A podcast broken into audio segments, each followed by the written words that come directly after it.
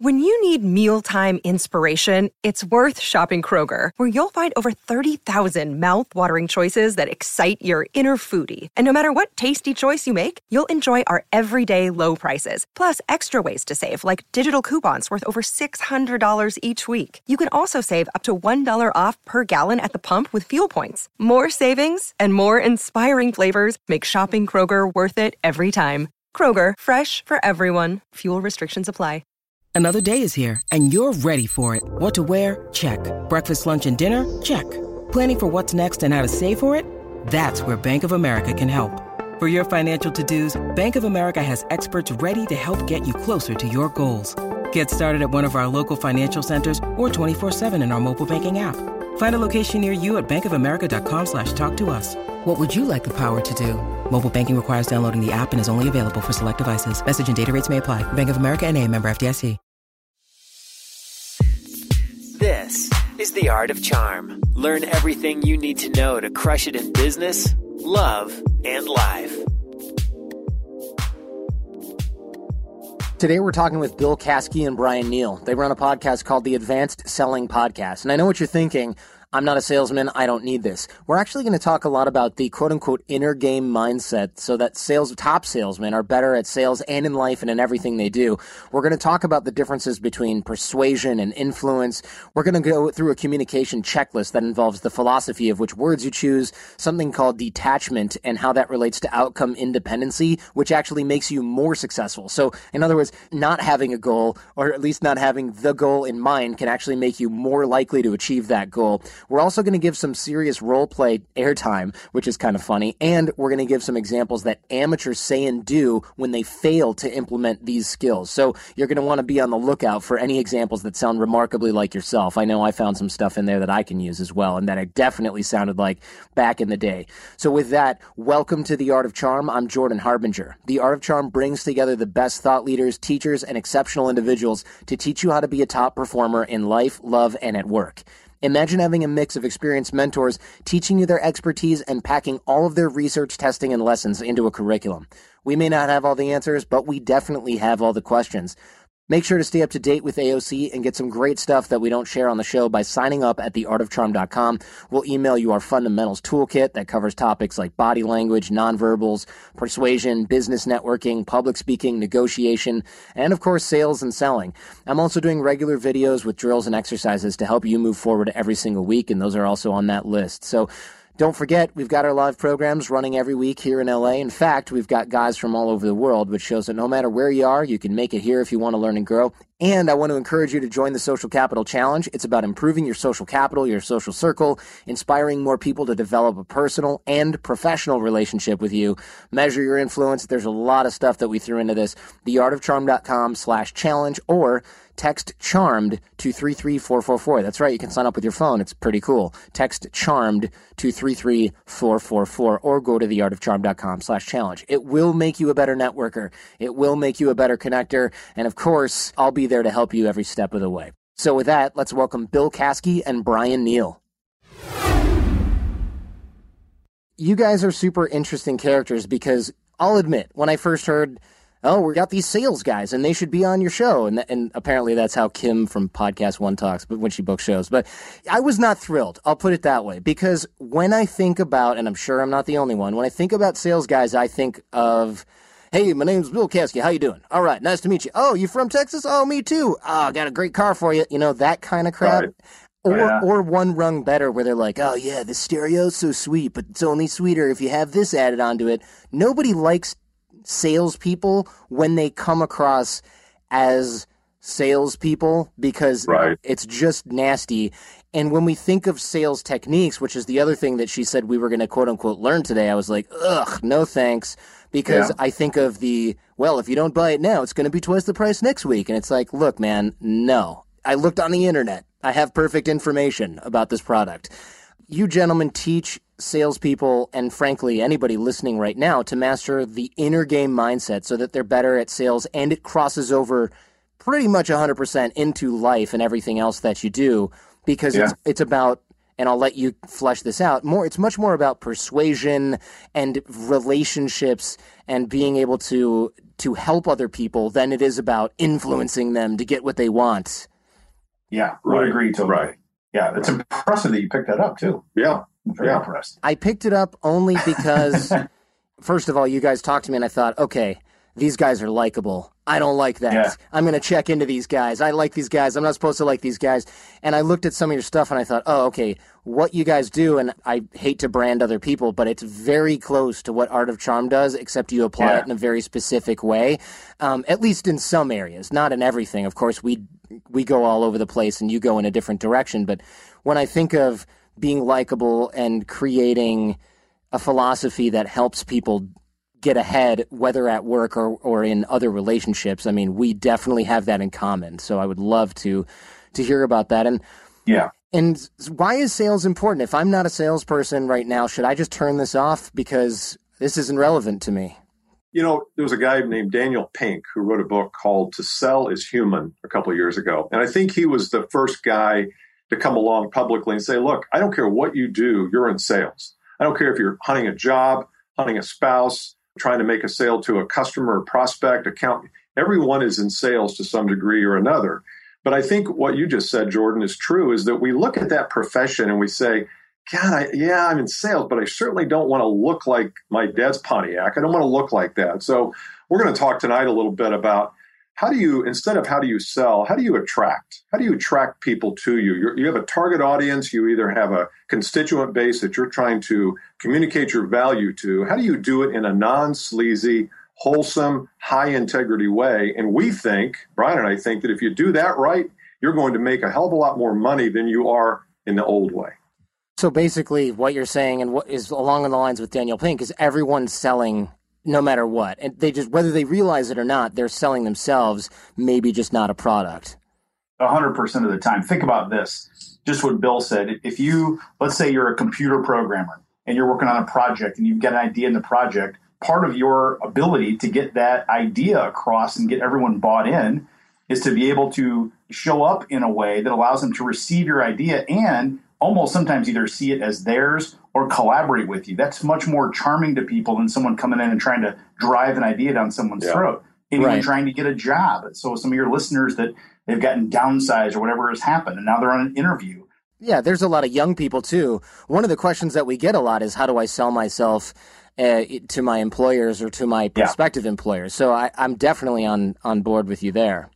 Yeah, and think about this because you brought it up. The younger people coming into the workforce and they're thinking, okay, how do I look good here? The millennial group is very into advancement. They really want to move forward. And too often they look externally at how do I do that? Bill and I w- would have them look internally and say, if you just show up a certain way and just be a certain way, the result part takes care of itself. But everyone wants to, you know, look and say, okay, well, what, what exactly do I say? We teach people what to say for sure. Before that, though, we teach people how to be just how to be charming, how to feel and show up with better energy. That's the inner game side you're talking about earlier. Yeah, that that definitely makes sense. And and I'm a, I guess technically a millennial. There's a lot of wait. What do I do? How do I say? How do I get this to happen?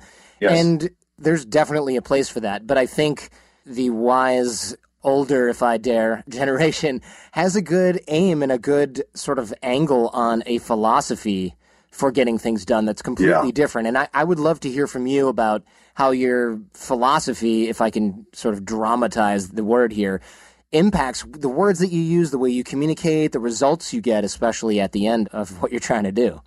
Yeah, we have a, a, model that we've used in the past, and it's the idea that if you want to get better results, you have to change the way you act. So if you want to get uh, make more money, get more clients, uh, advance through the company, get career promotions, you have to change how you act. But if you want to really change uh, your results exponentially, you have to change how you think. I come from a different generation. I'm a little older, a generation older than Bryan, but we've talked a lot about nobody really sat us down when we were 24 years old at our first job and say, Bryan, Bill, Jordan, let me tell you exactly what you should be thinking every time you go out to make a call in sales and leadership. We were taught what to do a lot of times, mm-hmm. never taught how to think. And so that's what we want to get into today a little bit with your audience is this idea of how do you think in order to attract people? Because regardless of your audience, whether, again, we've said it, dating audience, business audience, you are looking to attract people to you by how you are. And so we're going to get into that because I think all these five things are really part of an overall philosophy of attracting to you versus trying to persuade people. Yeah. Because a lot of times, a lot of people that do it, we do also say, you know, you just need to think positive. Just have a good attitude. That's baloney. We don't do that. No. Not we at will all, flog right? you if you say crap like that on this show. Would you please? Would you please? Yeah. This is about having a codified, very specific way to be that's internally focused, right?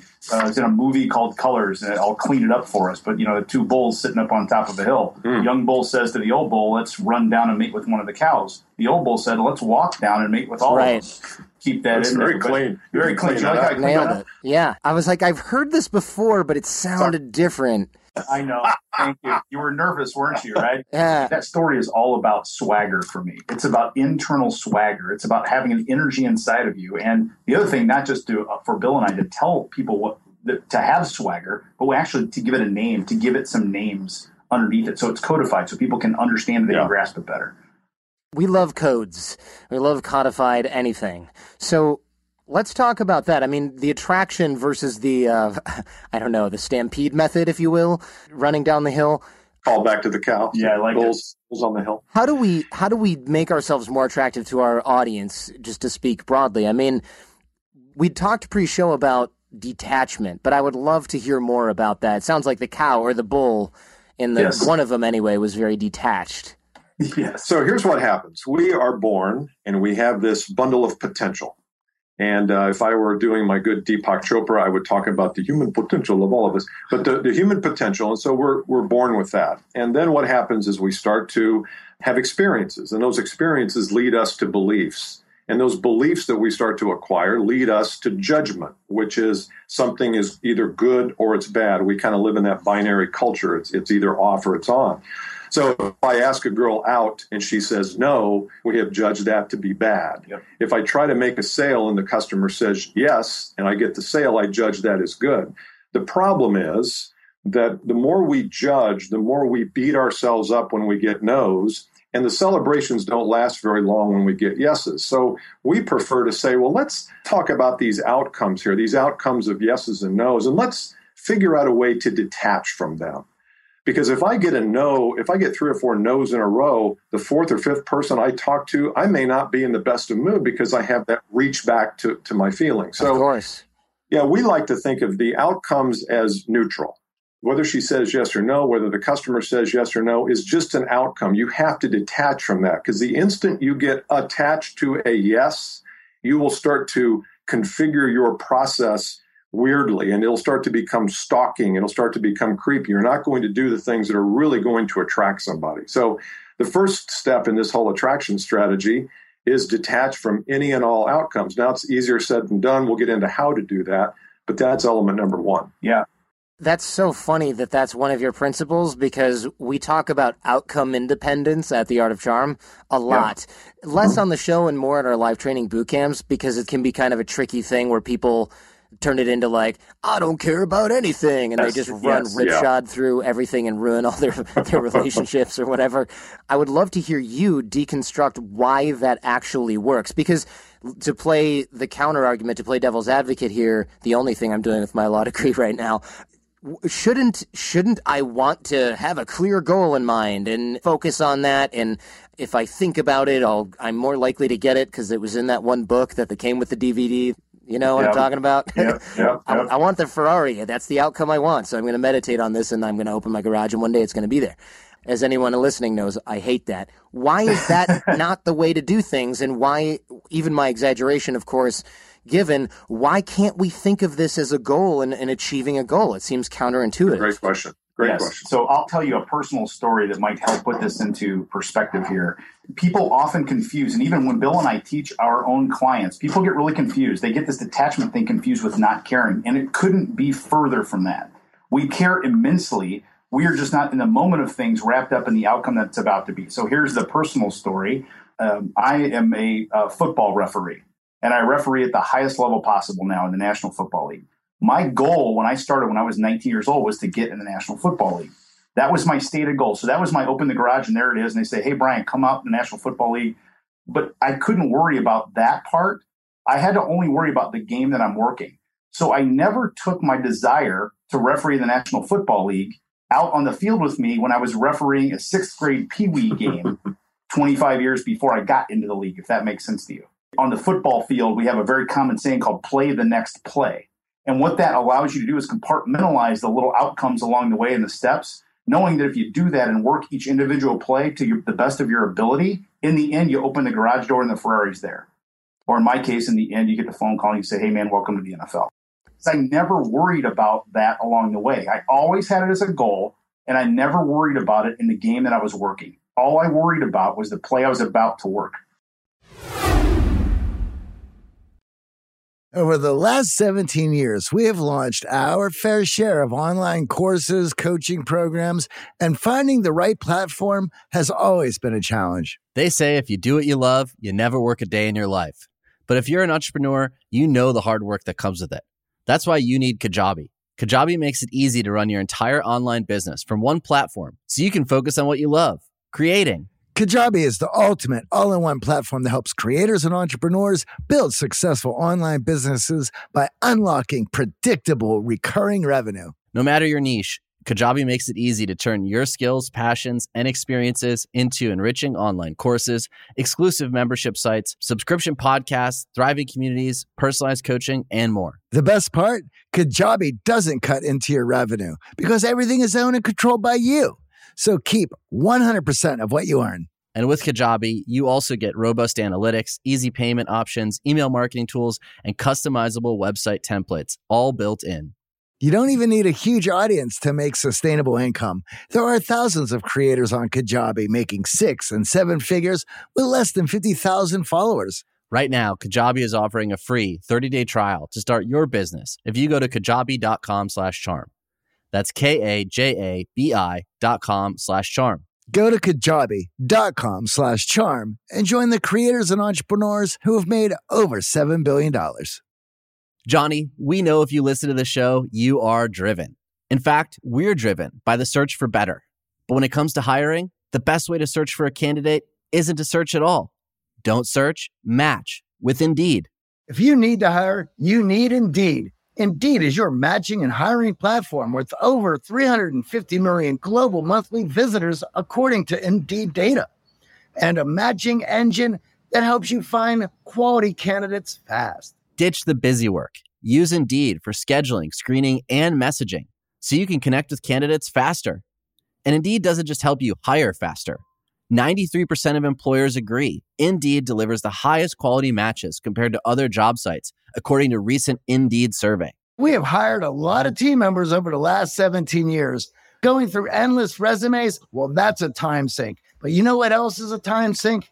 Interviewing endless people because they're all going to give you the best face forward. That's why we love Indeed, leveraging over 140 million qualifications and preferences every single day Indeed's matching engine is constantly learning from your preferences. So the more you use Indeed, the better it gets. Join more than 3.5 million businesses worldwide that use Indeed to hire great talent fast. And listeners of this show get a $75 sponsored job credit to get your jobs more visibility at indeed.com slash charm. Just go to indeed.com slash charm right now and support our show by saying you heard about Indeed on this podcast. Indeed.com slash charm. Terms and conditions apply. Need to hire? You need Indeed.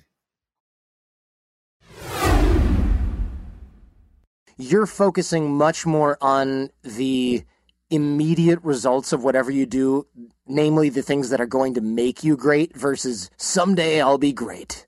Yeah, you got it. Yes. I'm showing up to that play with confidence and detachment in that play. And I know if I do that, my brain will be clear. I'll make good decisions. And if I make good enough decisions, I'll eventually get the call to go to the bigs. Okay, that's that's extremely important. And can we apply that to somebody who wants to I hate doing the wealth thing, but let's say somebody wants to start a business because a lot of people write in and they, they're like, I hate my day job, which is totally normal and I want to start something, I'll often, I don't have time to coach individuals normally, but I'll often write back, why? Just to see if they hate their job and there's a manageable issue, or if they just don't have any passion, or if, if there's something else. And the worst response, I just want to make money passively, or some variation of, I want to live a different, more privileged lifestyle. And that's the only thing they mention because Yeah. that's such a huge, enormous red flag. I, I the people I know that are successful say things like, "I'm going to quit my day job. Yeah, I don't like it, but I want to build something that will help people regulate Yeah. what they eat, that they can wear." Right. And I've got tons of ideas, and I'm like, "Wow, Yes. okay, they're not even thinking about the paycheck, Yes. except when they when they daydream about it when they're waiting for their prototype to come back from China. But they're not just chasing the dollar."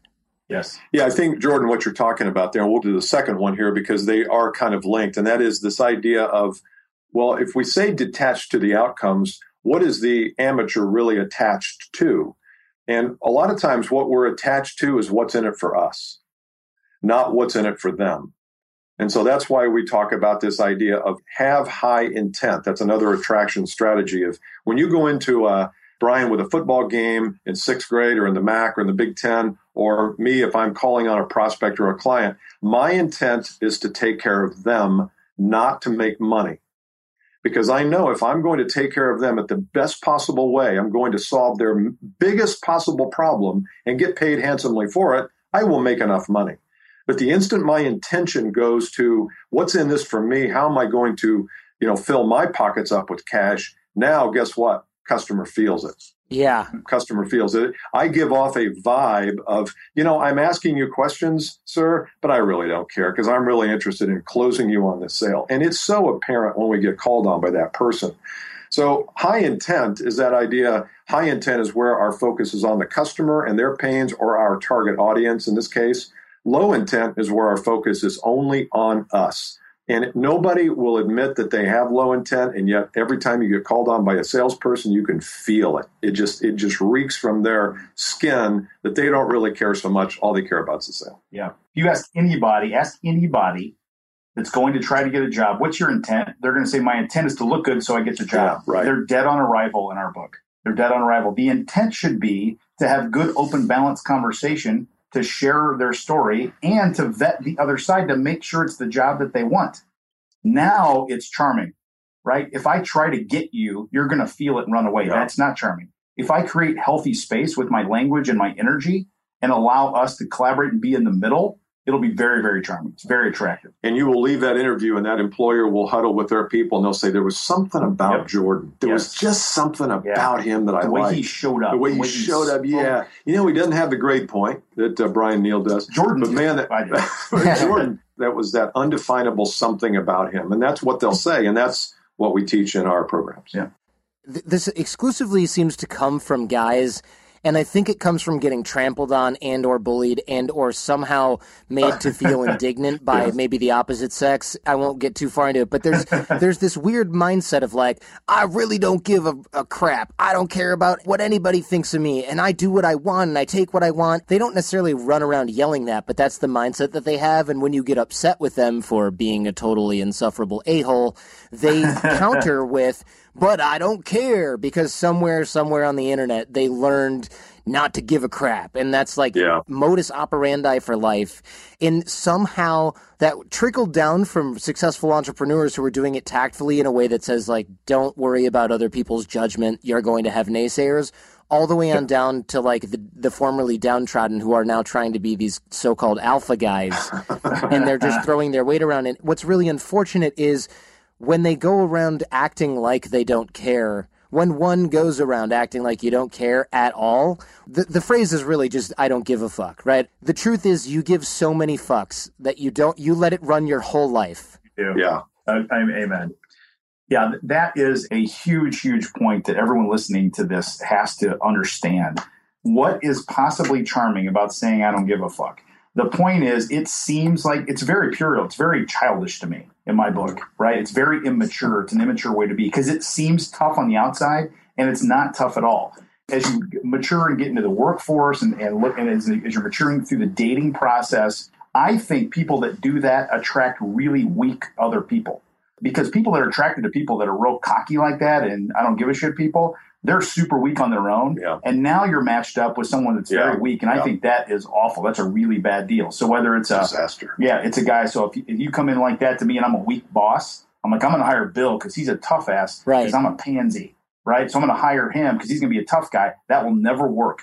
In my book. Yeah. We're too mismatched. You know, Bryan and I work with a, a, fair number of CEOs as clients because they bring us in to work with their teams. And when I think about the people you work with that I know and the people I work with, the CEOs are never like that. No. They are generous. They are congenial. You're real. If you say, look, uh, Bob, I need to have you, hey, come on in, Bill, man, anytime. Let's, let's talk. Let's go out to lunch. And so it's that weird thing about the highly successful people are never like that. What is it that makes people think that they are. So I got to do that whole yeah. I don't give a damn thing. Big myth. Yeah, it's a big, big myth. myth. That's good to debunk this because a lot of people listening are like, that's what I've been doing wrong. I've been giving too many fucks, you know, and then they suddenly have, they, they swing the pendulum over to the other side yeah. and they become awful. And, and we get a lot of people who've swung out of that as well, where they go, look, I became this insufferable guy I don't know how to repair my relationships because that stuff is damaging to normal. Like you said, normal people, they will not hire you. You're going to lose even family members out of your social circle and your friends are going to all suffer because of this because you have that negative effect on everyone. Absolutely. Mm-hmm. Agree. The third attraction strategy, if we want to move to that one, yeah. is uh, we've probably all been in, in discussions and conversations with people, whether it's at cocktail parties or in business, where one person is just insufferable. And it may be the IDGF guy, IDGF. or it's my clean way of saying I like it.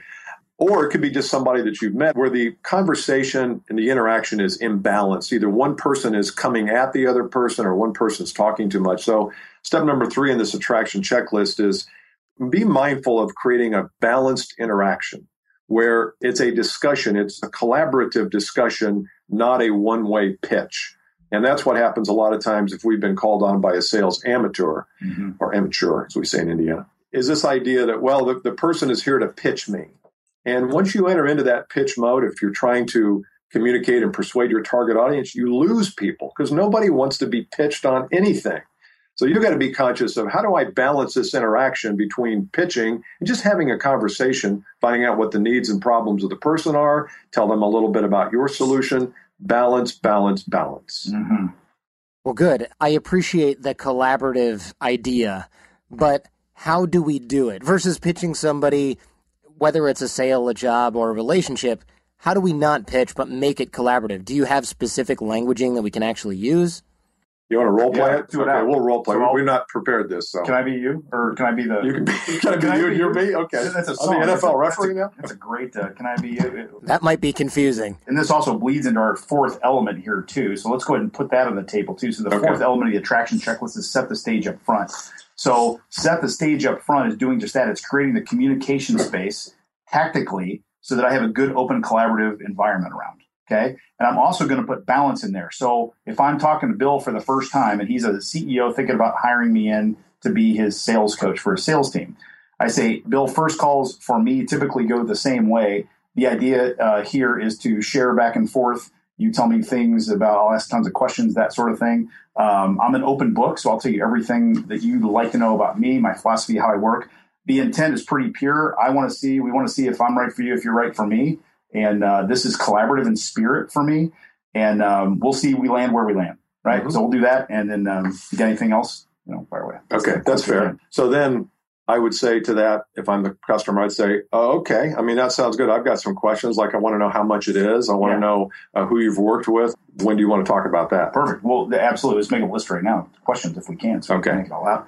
So we're just going back and forth and to say, we're going to talk about all those things eventually or to say, tell you what, why don't I? I'll give you 90 seconds on me high level. You give you 90 seconds on you high level, and then we'll do some of the Q and A stuff. Is that cool? Mm-hmm. We'll definitely talk about the money, the process, all that jazz. We'll get all of it out.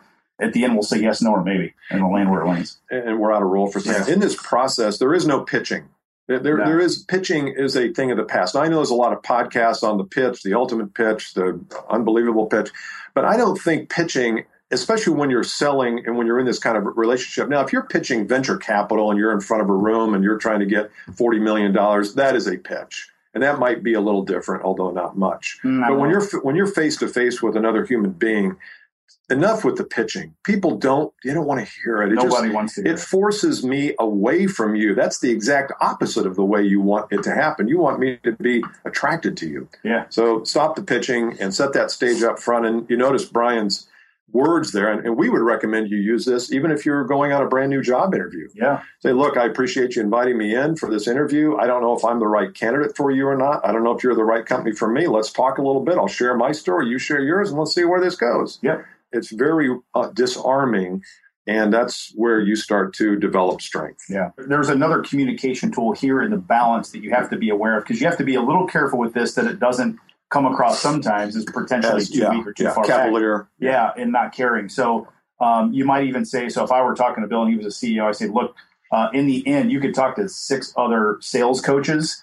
Um, once you talk to us for 30, 40 minutes, you'll know exactly which one should work with your people. Yeah. And you should pick that. If you interviewed my clients, they would all say wonderful things about me. I've been with them for seven years on average. They would say the guy is phenomenal. He's lifted my company up and changed my sales culture. They'd all say that.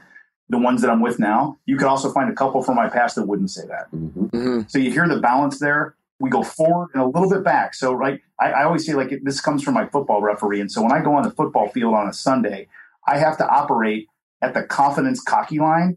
I have to have the confidence line right up to where it meets cocky and never cross the line. And if I ever feel myself across the line, I got to pull back. Right? How do you know when you're there? And how do you know the I don't care guy, he's straight into cocky a million years ago. How do I know when I'm confident and not cocky versus how do I know when I'm there and how do I know when I slip out? What kind of feedback? Yeah, that's great. You will always grab feedback from the other person you're communicating with, and they will tell you. They will tell you exactly. as soon as the hair, and everybody knows this, and the hair stands up on the back of their head, or they say something, or they give you a look, and Bill could do it, you go, now, now what? Now, you know, he could ask me some question as a CEO and say, well, I might say, well, like you Yeah, just did that. I might Yeah. say, well, it doesn't sound like you want to sell me very bad. Yeah. It doesn't sound like you're that committed to your process. yeah. So now I've said something that's caused him to say that, right? So I've got to pull that back a little bit to say that certainly wasn't my intent. What was it that I said that, that made you say that? Well, you said that um, you know you weren't sure if we were a fit because you didn't know me yet, Yeah. and uh, and you don't know me yet. But I'm hoping you are a fit. yeah, let me rephrase that and see if I can frame it up for you better. If I don't, tell me, let me know. All right? Mhm. So the intent here is I never want to assume that I'm the right person in all situations. Because if you sit here and talk to me for 20 minutes, you, you may hope that I am, but there may be something I say or the way that I am. You got you'll be like my salespeople would never buy into you. Yeah. So if that's the case, I don't want to do the deal, and neither do you. Out of role for Yeah, a so second. we- the that was all the answer is that you have to play off what's happening. I mean, Yes. a great quarterbacks will say, you know, I can have the best game plan, but I got to deal with what the defense gives me. Always. You know, game plans. Uh, what's this old Tyson thing? You can have a plan, but once you get hit in the face, plan Right. plan's Yeah, gone. it's gone. Um, It's now the Ronda Rousey rule, isn't that? Should, should Oh, yeah. say that next? Yeah. So anyway, that's the answer to that. So step four is that setting the stage up front, like Bryan did, and that goes for any kind of communication, dating, meeting somebody at a bar, you know, being in a network environment. That whole setting the stage, it takes 30 seconds, and it's 30 seconds that nobody does. Yep. That's interesting. How do I know if I've been too cocky and not just not confident enough? You're focused on yourself, not on the other person. So feedback wise, what happens? They start to tune out in the conversation or they start to Absolutely. Okay. I would always take the cue from the other person. They will if- react. They will Yeah. react, and, and oftentimes if they throw a jab at you, it's like a get back in your corner jab. That's what I right? did to Yeah, you, what yeah. you did to you. So you don't sound like you're very interested in this. If it, if it comes at you, it's like a verbal dart. Think of it that way. That should be a cue that something's up, Mhm. right? They don't all of a sudden appear open. They feel like they're on the attack. ah, that's interesting. Usually people come on the attack verbally when they feel like they've either been attacked or they're trying to pipe you back down. hmm Yeah, that makes that makes sense.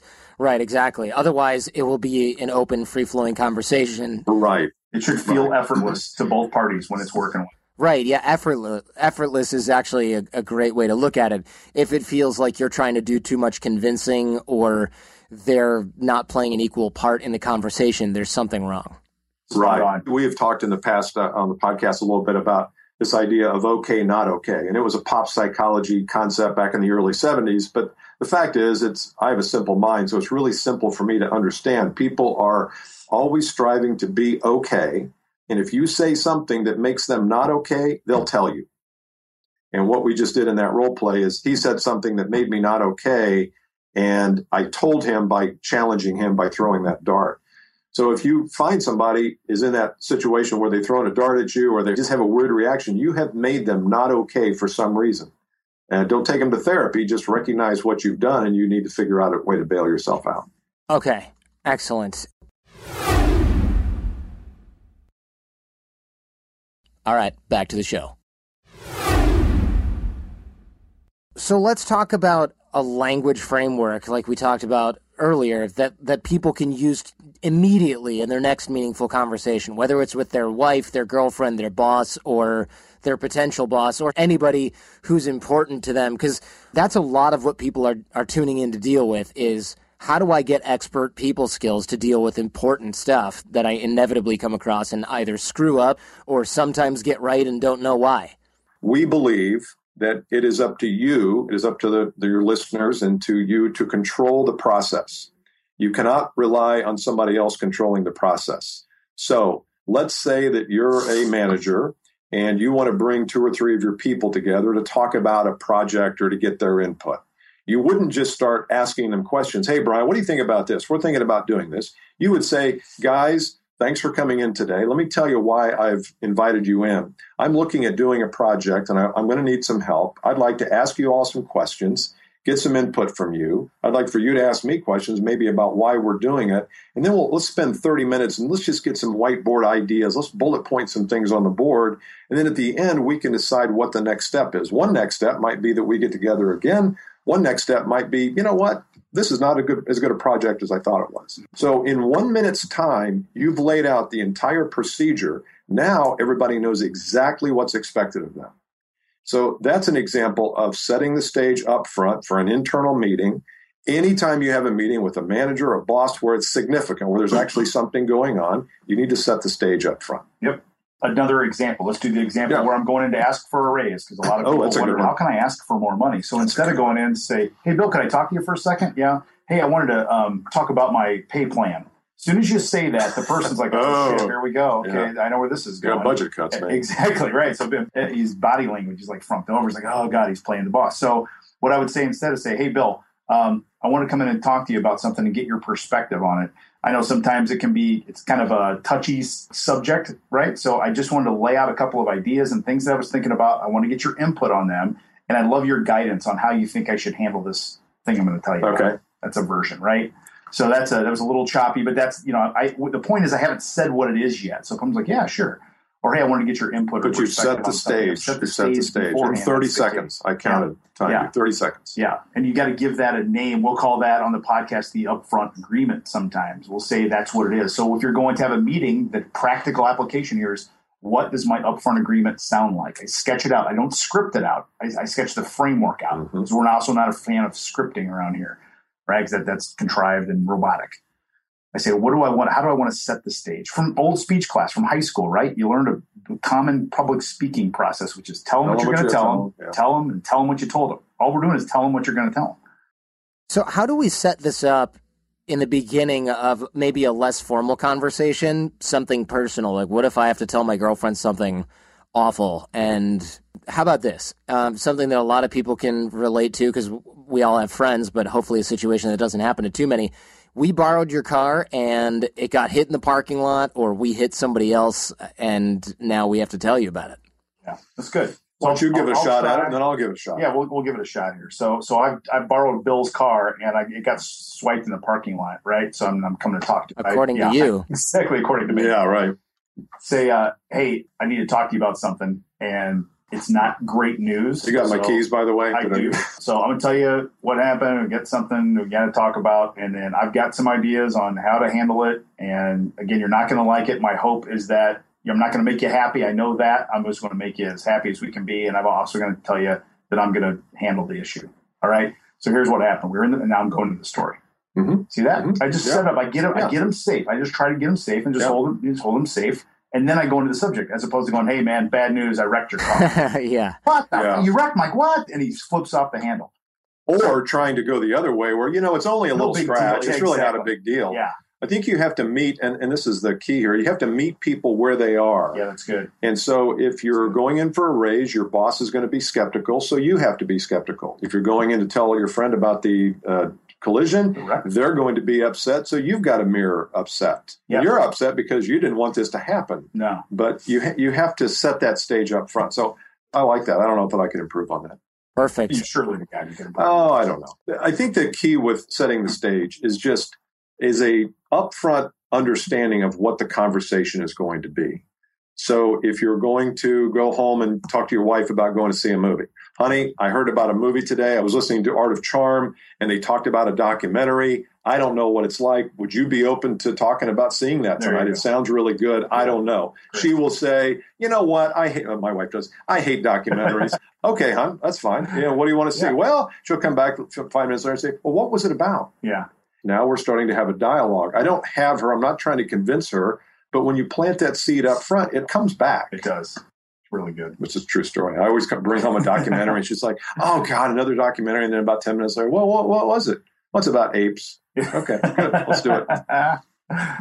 Excellent. Well, the only place that you can get the communication checklist that you guys just sort of broadcasted is right here. We'll offer that up in the show notes as well. And there's there's one final point here. What amateurs say and sound like and how to be more professional in your work. I would love to go over some sort of common mistakes because a lot of people right now are going, uh, this is an okay episode, but I feel like I do that already. And I feel like this is the point where you go, well, if you're doing it this way, it's it's bad for these reasons, and they go, oh no, I'm totally doing all those things. That's what I usually learn when I do interviews is I got this, and then what amateurs, what what does it sound like when you do it wrong? And then there's a really good imitation of me right then. I would also say anybody that listens to your podcast is listening to it for a reason to improve themselves. And I know that not every episode is going to be great for them, but I will tell you this, and this again comes from my experience in refereeing at, at the highest possible level on the planet, is that growth for the expert, growth for the pro is at the margin. And there was always something marginal in every episode you do. Mm-hmm. So anyone that catches themselves saying, I already do this, had better look themselves in the mirror again and say, Do I really want to be a pro? Because every pro that I deal with and I'm on the football field with every Sunday, they never look in the mirror right. and say that. They never look in the mirror and say, I already do that. Yeah. They're always yeah. looking for an edge. So that's just a little commentary you, for that. You, know you can mean? say, you know, I think I do that. I think, I, do I think I'm go. pretty good at that, but. I don't know. Now that Bryan does what it, Bill, yeah. You know, one thing that you can do is, and we've all got the phones. Although if you're on the phone, you can't record yourself, but record yourself in a circumstance like that, and yeah. you don't have to. Don't put it online. Just record yourself, and you will start to hear things that you do that you had no freaking idea you did. Yeah. And Jordan, I know when you listen to your podcast, probably when you first started, if you're like us, we hoard the idea of listening to ourselves. Yeah. But after you do it a few times, it's a great lesson in what yeah. you do wrong and how to improve. And I yeah. think it's the same thing here is tape yourself, just record yourself and you'll start to hear, ooh boy, I wasn't very detached there. Yeah. I really kind of came at the person there. Geez, I didn't think I did that. Now let, us go ahead and answer your question directly though. So what are some things that amateurs do or say that we think are common mistakes? The first thing is is whatever the subject of the conversation. So we've used a couple here. I'm going to job interview. I'm going to ask for a raise. I'm going to try to sell something, sell an idea, ask a girl out. Most people will tend to dive into that in an awkward spot. So they'll do some rapport building, like, "Hey, Bill, yeah, what's going on? Yeah, okay, good. Did you have a good weekend? Yeah, I did. Yeah, okay, good. good. Uh, kids, uh, I know hey, kid had a basketball game. Did your kid? Yeah, did your kid have a? Did your kid win the basketball game? Oh, he couldn't okay. play. He was injured. Okay, well, um, hey, I want to talk to you about my pay plan. It goes like that, right? right? It's very. I said he was injured. Did you I did, exactly. That's the point. Like they're all uncomfortable with it because they don't know how to start. Because they're that's okay because they're thinking about themselves, exactly, not the other human. Goes back to the outcome th- sort of dependence. Totally, exactly. Totally. Exactly. And, and, I'm just detached from it. So instead, I can do that rapport building stuff. And so then after the basketball, now I can go what we taught earlier. So I can say, hey, I want to talk to you about the subject uh, a little uncomfortable for me. This is the first time I've ever done this and talked about with this with anyone. So I wanted to lay out what I was thinking, get your perspective on it, uh, ask for a couple things and, and, pieces of information from you, and then you can kind of tell me, "Hey, I'm on the right track. Yes, I can. No, I can't. Anything in there will be helpful." So you've relieved the pressure I've now. All the pressure. No now I can pressure. say, "I want to talk to you about my pay plan." Yeah, and it's received totally different. So the biggest mistake they make awkward, uncomfortable rapport building because they're so nervous about what they're going to talk about. They don't know how to start, and then they dive in right out of the gate in the most uncomfortable spot, like when the boss said, My son got injured, and I go, well, I want to talk about my people. Yeah. yeah. Or here's what else could happen if you have another minute, and that is let's say that you come in and ask me for a raise, and I say, you know what, budgets are tight. No, I, I just, I'm sorry, Bryan. I appreciate the work you do. I don't have anything else to give you. Yes. We automatically then say, well, we were rejected. Not necessarily. No. What if Bryan then comes back to me and says, you know, Bill, I appreciate it. I understand things are tight. Look, here's the deal. Over the next 90 days, if there's a special project that you have, something that I could do, maybe part time or overtime or something like that, I would be very open to that. Beautiful. And the boss is going to say, well, I'll keep that in mind, but no promises. And I guarantee you, three weeks from that, he'll call you in and say, Hey, I just thought of something. Yep. And it'll be better having done that than getting a lousy two and a half percent raise Amen. because now you have an opportunity to shine in a different way. So th- this gets back to this detachment thing is you might have left that conversation thinking, I failed. I didn't get the raise. Yep. Uh, You might have left it succeeding because now you've planted the seed. Yep. Excellent. Are, are there more of these? Because I actually like these. Like another super common Oh, one. absolutely. Here's a super common one. People are a lot of these conversations we're talking about are uncomfortable for the person delivering them. The things like telling my buddy I wrecked this car, asking the gal out for a date that I work with because I think she's cute and hot and we talk a lot at work, but I've never crossed the line. Asking for a raise, they're uncomfortable. So the other thing is the avoidance avoidance of the subject itself, right? And so I go and I go to talk to Bill and I say, "How was the weekend?" Good, and say, "So um, I came to ask for a raise, remember. So then I go, um, hey, I just wanted to check in with you and just see what you thought, how I was doing Right. so far. yeah. And Uh, uh, you're doing okay. Why? yeah, Why? good. I was just uh, wondering, just Just walking I- by your office? We- yeah, I, I wondered. I wondered if you thought, you know, just generally speaking, if there's anything I can improve upon or anything that you thought that I need to be working on or anything like that. And I just keep going down this path of avoiding the subject. Yeah. And then I do an oh by the way at the end, right? So I do that kind of uncomfortable stuff, and then I'm like, oh by the way, and I don't know if it's possible or not, but I was wondering if it might be possible if I could maybe perhaps. It feels like that. Oh yeah, that's awful. I'm cringing right now just hearing you go you through are, this. of course, 'cause- It's and what wobbly. It's weak. and you all feel for me because you oh, I've been there. We've probably all been there. And the people listening and be like, "Oh my god, I just did that last Yeah. week."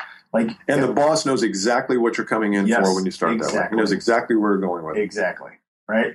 And so that's a real common mistake, just avoiding it and rambling through it and not. So you heard when I when we role played earlier, good context statement, building a lot of context around what we're going to talk about, and then I go, I came to talk to you about my pay plan. Boom, and I just I, I have this phrase I teach people. I say, let it hang. So I say to Bill, I came to talk about my pay plan. Truth. freeze, Mhm. right? And let it hang. And Bill's like, What's your question about your pay plan? Now we're collaborative. Now we're back and forth. We're in balance. All the other things we talked about. Mhm. Excellent. That's good. That's a really good one. I've got another one here that amateurs do. I think, what you know, we've talked about this idea of detachment, but really, what it really is is surrender. And it's the idea that I'm going to surrender to whatever happens if I'm going to go out and call on someone. I'm going to just surrender to the gods of sales or the gods of business to have happen what happens. Other uh, Byron Katie wrote a book called Love What Is. I heard Jack Canfield talking about it the other day. It's one of his favorite books, and it's the idea that what other choice do you have but to love what is? Mhm. You can't change what is, No. so you might as well love it. So I've got to go into these circumstances with total surrender. That you know what, whatever happens, happens. But I'm not myself if I don't at least put myself out there. Whether it's again uh, dating or sales or marketing or leadership. And so that idea of total surrender is very foreign to people, and it sounds weak, but it's extremely powerful because now you're not attached to any of the outcomes. Yep. And you can be totally present. I can be totally present with Bryan if I have no obligation to the outcome. That's a really good point because otherwise, I would imagine the way that you guys work, these things change direction a lot, and you don't know what the outcome even should be some of the time. Yes. It might evolve. That's beautiful. You said that, Jordan. And that is the beauty of the process of communication that we teach here. Because what happens is you will then discover something that you didn't even have on your radar Right. going in. So you had this ask for a raise on your radar, and what you walk out with may be a whole new pay plan that allows you to get even 50% more Right. than what you were going to ask for in the first place because you created the space. Yeah. We've had boot camp alumni who come through our live training do things like this where they come back and they they go, I'm going to ask for a raise. It's I'm I'm long overdue, and I'll check back in with them a month later or something and say, Hey, did you go in and ask for a raise? And they go, You know what? I got a promotion. Uh, Right, because I was able to handle difficult clients, and I went in and said, "Look, I'm dealing with these difficult clients. Uh, I would like to talk about how that's compensated." And they said, "Yeah, I think you should manage these clients, not just be their contact." And so not only did they get a bigger than what they were going to ask for a raise, but they ended up with a promotion, a better title to boot, and, and of course, upward mobility in a corporate structure is the name of the game. Beautiful. And it's exactly what we've been talking about today. That client of yours from your boot camp was practicing high intent. I want to help these yeah. difficult clients. That's all about helping people around you, the company, the team, all that jazz. And look what happens. You get rewarded with really good karma back, promotion, and more money. Well, great. Thank you very much, guys. This has been superb. We will obviously link to all of the communication checklist in the show notes and to the advanced selling podcast as well. Really appreciate your time and your insight. Very cool of you to take the time to break this stuff down. And, and congrats on being able to, because not many people can. Well, Jordan, thank you. I appreciate it. We're, we're avid listeners to your podcast and keep up your good work too. Yeah, we love, love, it. Love what you do, man. Keep oh, thank you. you.